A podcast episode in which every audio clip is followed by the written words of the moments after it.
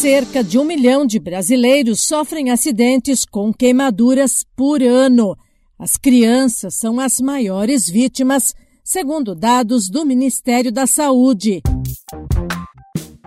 Olá, sou Bernadette Druzian e converso no Saúde e Bem-Estar com o cirurgião plástico Flávio Nadruz Novaes, coordenador do Centro de Tratamento de Queimados da Irmandade de Misericórdia de Campinas.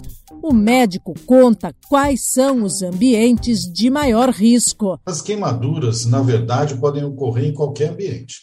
Mas a gente sabe que o ambiente domiciliar, o ambiente da nossa casa, é o de maior risco. 67% das ocorrências das queimaduras ocorrem dentro do ambiente doméstico. Onde você consegue fazer prevenção, por exemplo, aquilo que acontece hoje no ambiente da indústria, né, das grandes empresas, você não tem essa ocorrência. Dentro de casa, esse é um grande problema, porque, na verdade, alguns ambientes ensejam grande risco. A cozinha é o maior desses ambientes, né? Então, dentro da cozinha, você tem um fogão, o fogão enseja um risco bastante grande, principalmente as crianças. 92% das crianças de 0 a 15 anos sofrem essa queimadura dentro do ambiente doméstico.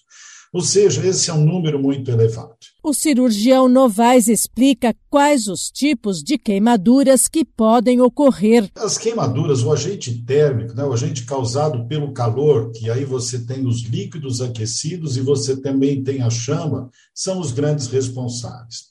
Em segundo lugar, ah, a gente tem as queimaduras elétricas, que também podem acontecer na nossa casa. E em terceiro lugar, as queimaduras químicas. Por quê? Porque a gente não tem muita exposição a agente químico. Eu acho que o maior e mais frequente dentro das queimaduras químicas é a soda cáustica. E dentro de casa também, aí já pensando no lazer, a questão do churrasco, né? Quer dizer, hoje você tem na churrasqueira um, ainda um grande agente causador de queimaduras muito graves, e essas ocorrem tanto nos adultos quanto ocorrem com as crianças.